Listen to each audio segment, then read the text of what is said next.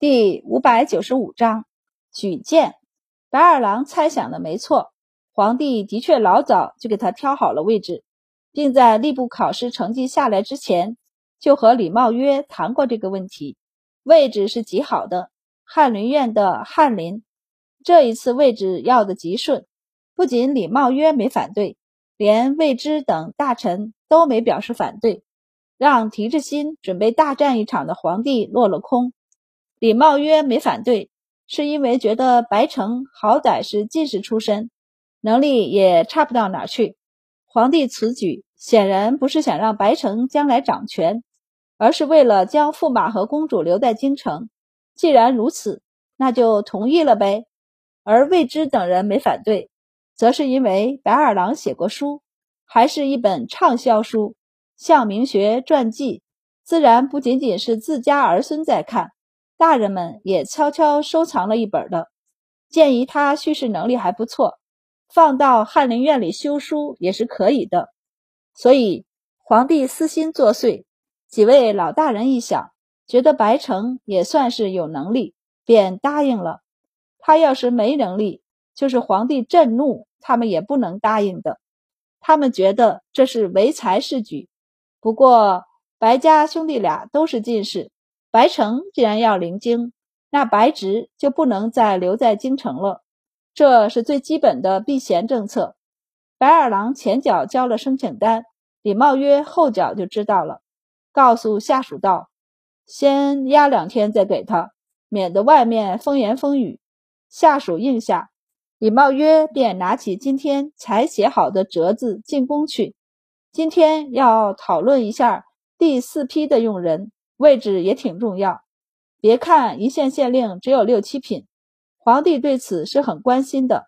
朝中诸臣议事，毕竟大晋就是由这一个个县组成的，县令被称为父母官，那就必须要选好了。基本上每年被选到地方上的县令，皇帝都会亲自见面考教，确认没问题后才许他们外放。尤其这次。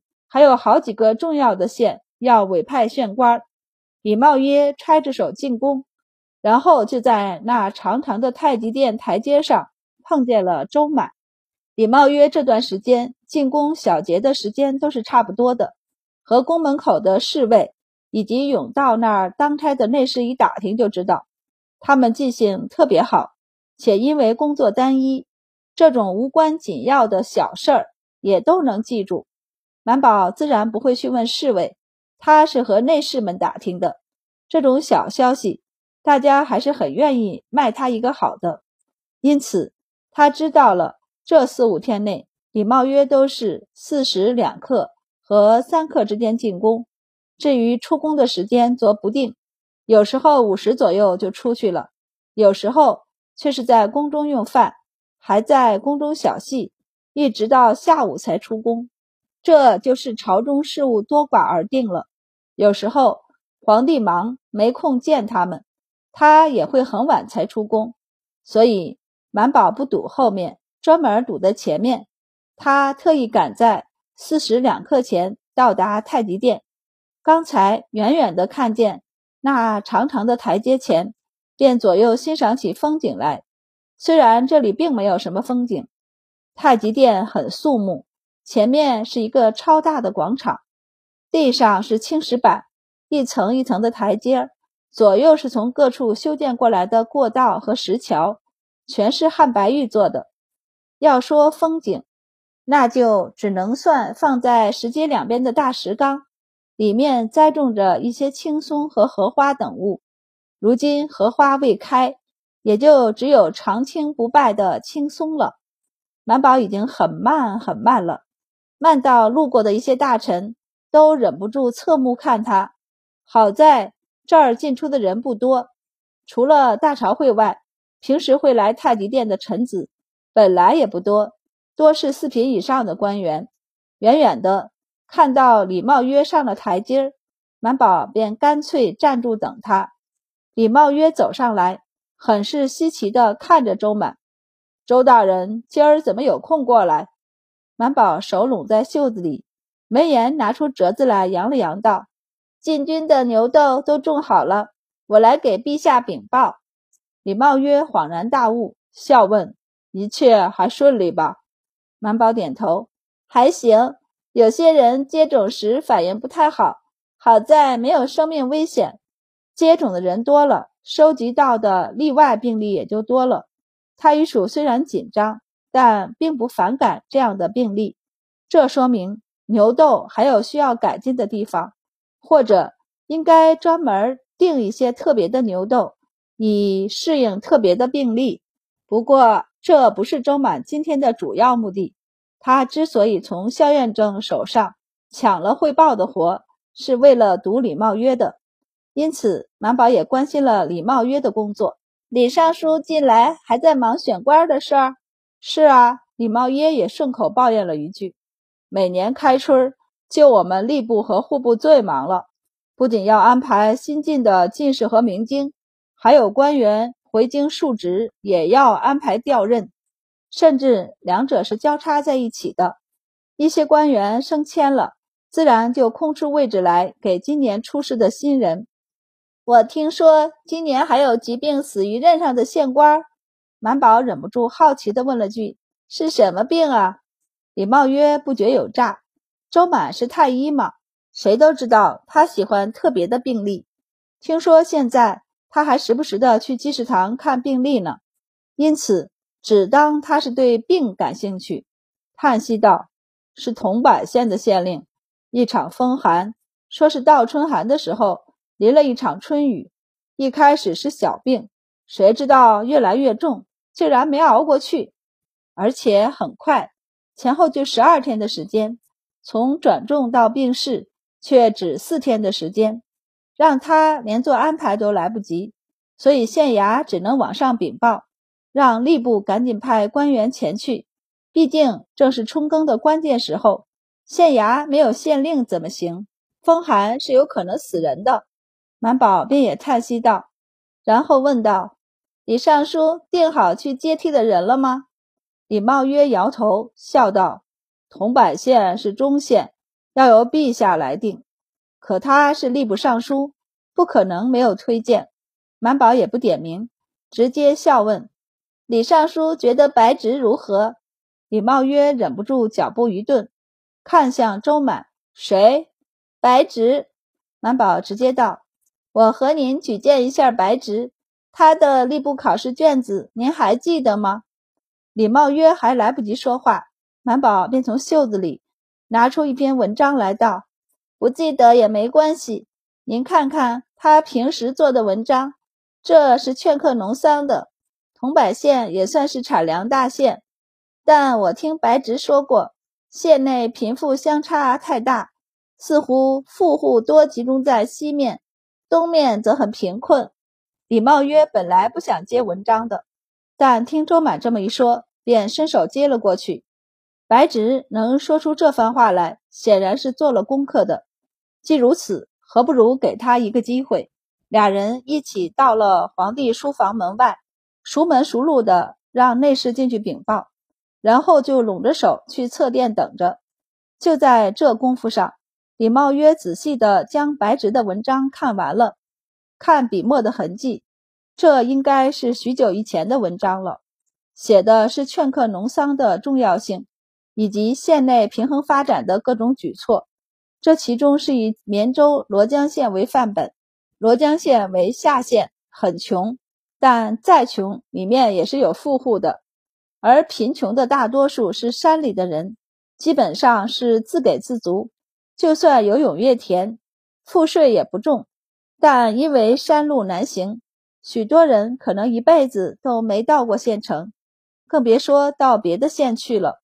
因此，家里的钱也不多，因为用不着在村里和镇上看大夫，可以用粮食和家中的布匹抵债，并不是非用钱的。所以白直认为路很重要，只有让他们走出去，哪怕只到县城，他们有了需要的东西，需要花钱的东西，那么他们山里的东西便也能运了出来，因为外面的人也需要山里的东西。虽然在七里村生活的时间不长，但白大郎偶尔回家时，看着他弟弟跟个泥人似的，春天跟着白善、周满上山找菌菇，夏天跟着村里的大孩子下河摸鱼，秋天则跟着人去山里装竹鼠，冬天还能挖传说中甜甜的树根。他就知道山里有很多很多可以作为商品，能够给山民带来钱财。然后再换取他们需要的东西的东西。白直深入浅出，这一篇文章写的不短，却让李茂约觉得意犹未尽，一点儿不觉得繁荣。李茂约暗想：不愧是白城的亲兄长，办事的能力且不论如何，这文章却写得很务实，很引人入胜。李茂约点了点桌子。其实桐柏县现在东部的情况，便与文章上写的。罗江县的困局有些相似。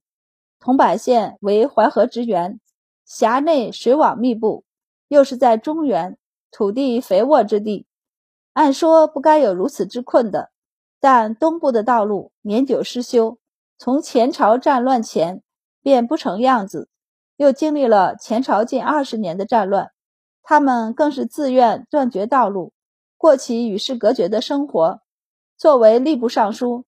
李茂约也是了解过桐柏县情况的，想要解此困局似乎很容易，只要征发一丁修路就可以。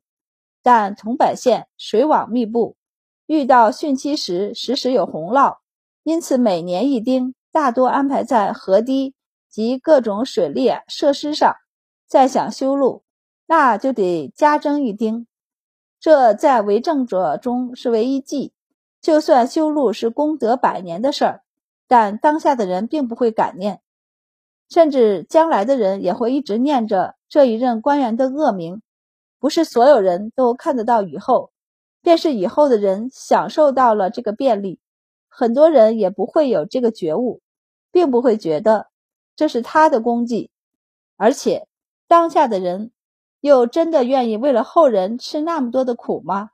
这是一件无解之事。桐柏县几任县令都是以稳妥为主的，功不大，但官声也不差，人口和赋税都有所增加。可如今天下承平，除了遇到大灾的地方外，哪个县不增加人口？李尚书心内思索，正在做拉锯战时，一个内侍过来道：“李尚书，周大人，陛下请二位进去。”李尚书便回神，点了点头。起身看向周满，不由问道：“周大人举荐白直，是因为驸马爷和白翰林这边的私情？”满宝愣了一下后摇头：“不是呀，他也是先生的学生，还是第一个呢，算我师兄。而且我是那种因私情就乱举荐人的人吗？”满宝道：“我可是很认真的研究过的，我这师兄人品才情都不差。”我觉得他可以。李茂约无语，他倒是第一次听说白直也是庄先生的学生。不过，如果是庄巡的弟子的话，李茂约本还在犹豫的心就坚定下来，和周满一起进去见皇帝。正巧赵国公等一众武官从里面出来，进门的让出门的，满宝和李尚书就退到一旁，让他们出来。赵国公看了周满一眼，又看了李茂约一眼，不明白这俩人是怎么凑在一起的。不过他也没探究，与俩人点点头，便和同僚们走了。屋里现在只剩下魏之和老唐大人了。这两位是常伴在皇帝左右的智囊，一个是处理政务的，一个则是盯着文武百官的，看一下哪里不合规矩，便现场劝诫弹劾的。也是因为这个，老唐大人这两年成功替代魏知，成为满朝文武最讨厌的人之一。皇帝才处理完军部的事儿，且因为一些可知的原因，以赵国公为首的武官激动时说话如同雷鸣。他这会儿实在是有点头疼，因此他看见李茂约和周满一起进来，便选择性的先点了周满说话。想让自己放松放松，满宝的折子很简单哦，不是他写的折子，是肖院正写的，只不过他代为汇报而已。就是到现在牛豆的接种工作总结，晋军那边已经都种完了。毕竟不用先调养身体，也不用落豆后再实验一遍，因此出豆速度快、反应小的进军，两到三天就可以出黄装。出去一个，立即就补进来一个。出豆速度慢、反应大一些的进军，五天内也能完成种豆，因此速度很快。到后面，正姑等人练出来，已经不需要周满和卢太医时刻跟着。只需要偶尔过去查看便可以。种豆速度特别快。皇帝看了看，很满意，问道：“他们既然学会了牛豆种植，那到了地方上也可以进行了，只要做好防护和隔离就可以。”皇帝很满意的点点头，和他道：“既如此，你们太医署准备一下，让地方医署写个章程上来。”择期便开始在地方上推行此举吧。满宝躬身应下，是他的事情干完，但也没有走，而是退到一旁，坐在了自己的位置上。李茂约这才把自己的折子交上去，将今天要安排的官缺都拉出来，详细的说了一说，并将他举荐的人选也拉出来陈述了一遍。桐柏县这个官缺。李茂约一共列举了六个人选，其中四个是申请的新人，还有两个则是他认为可以从别的地方调任而去的。在此之前，他认为这两人比较这些新人而说更适合桐柏县这个位置。但此时皇帝再问他的意见，他便顿了顿后道：“臣觉得新科进士白直不错。白直他知道啊，白城的嫡亲大哥。”皇帝好奇起来，问道：“为何他合适？”臣读过他的一篇文章。李茂约直言起来，将白直的那篇文章概括总结说出，然后直接复述出一段原句，正是关键句子。满宝微微抬头看向李茂约，心中感叹：比他还厉害一些呢。他都不能一遍就过目不忘，他都得看上两遍。拗口一些的。估计得五六遍才能记住。果然，能站在这里的都是超厉害的人。满宝在心里小声道：“包括我。”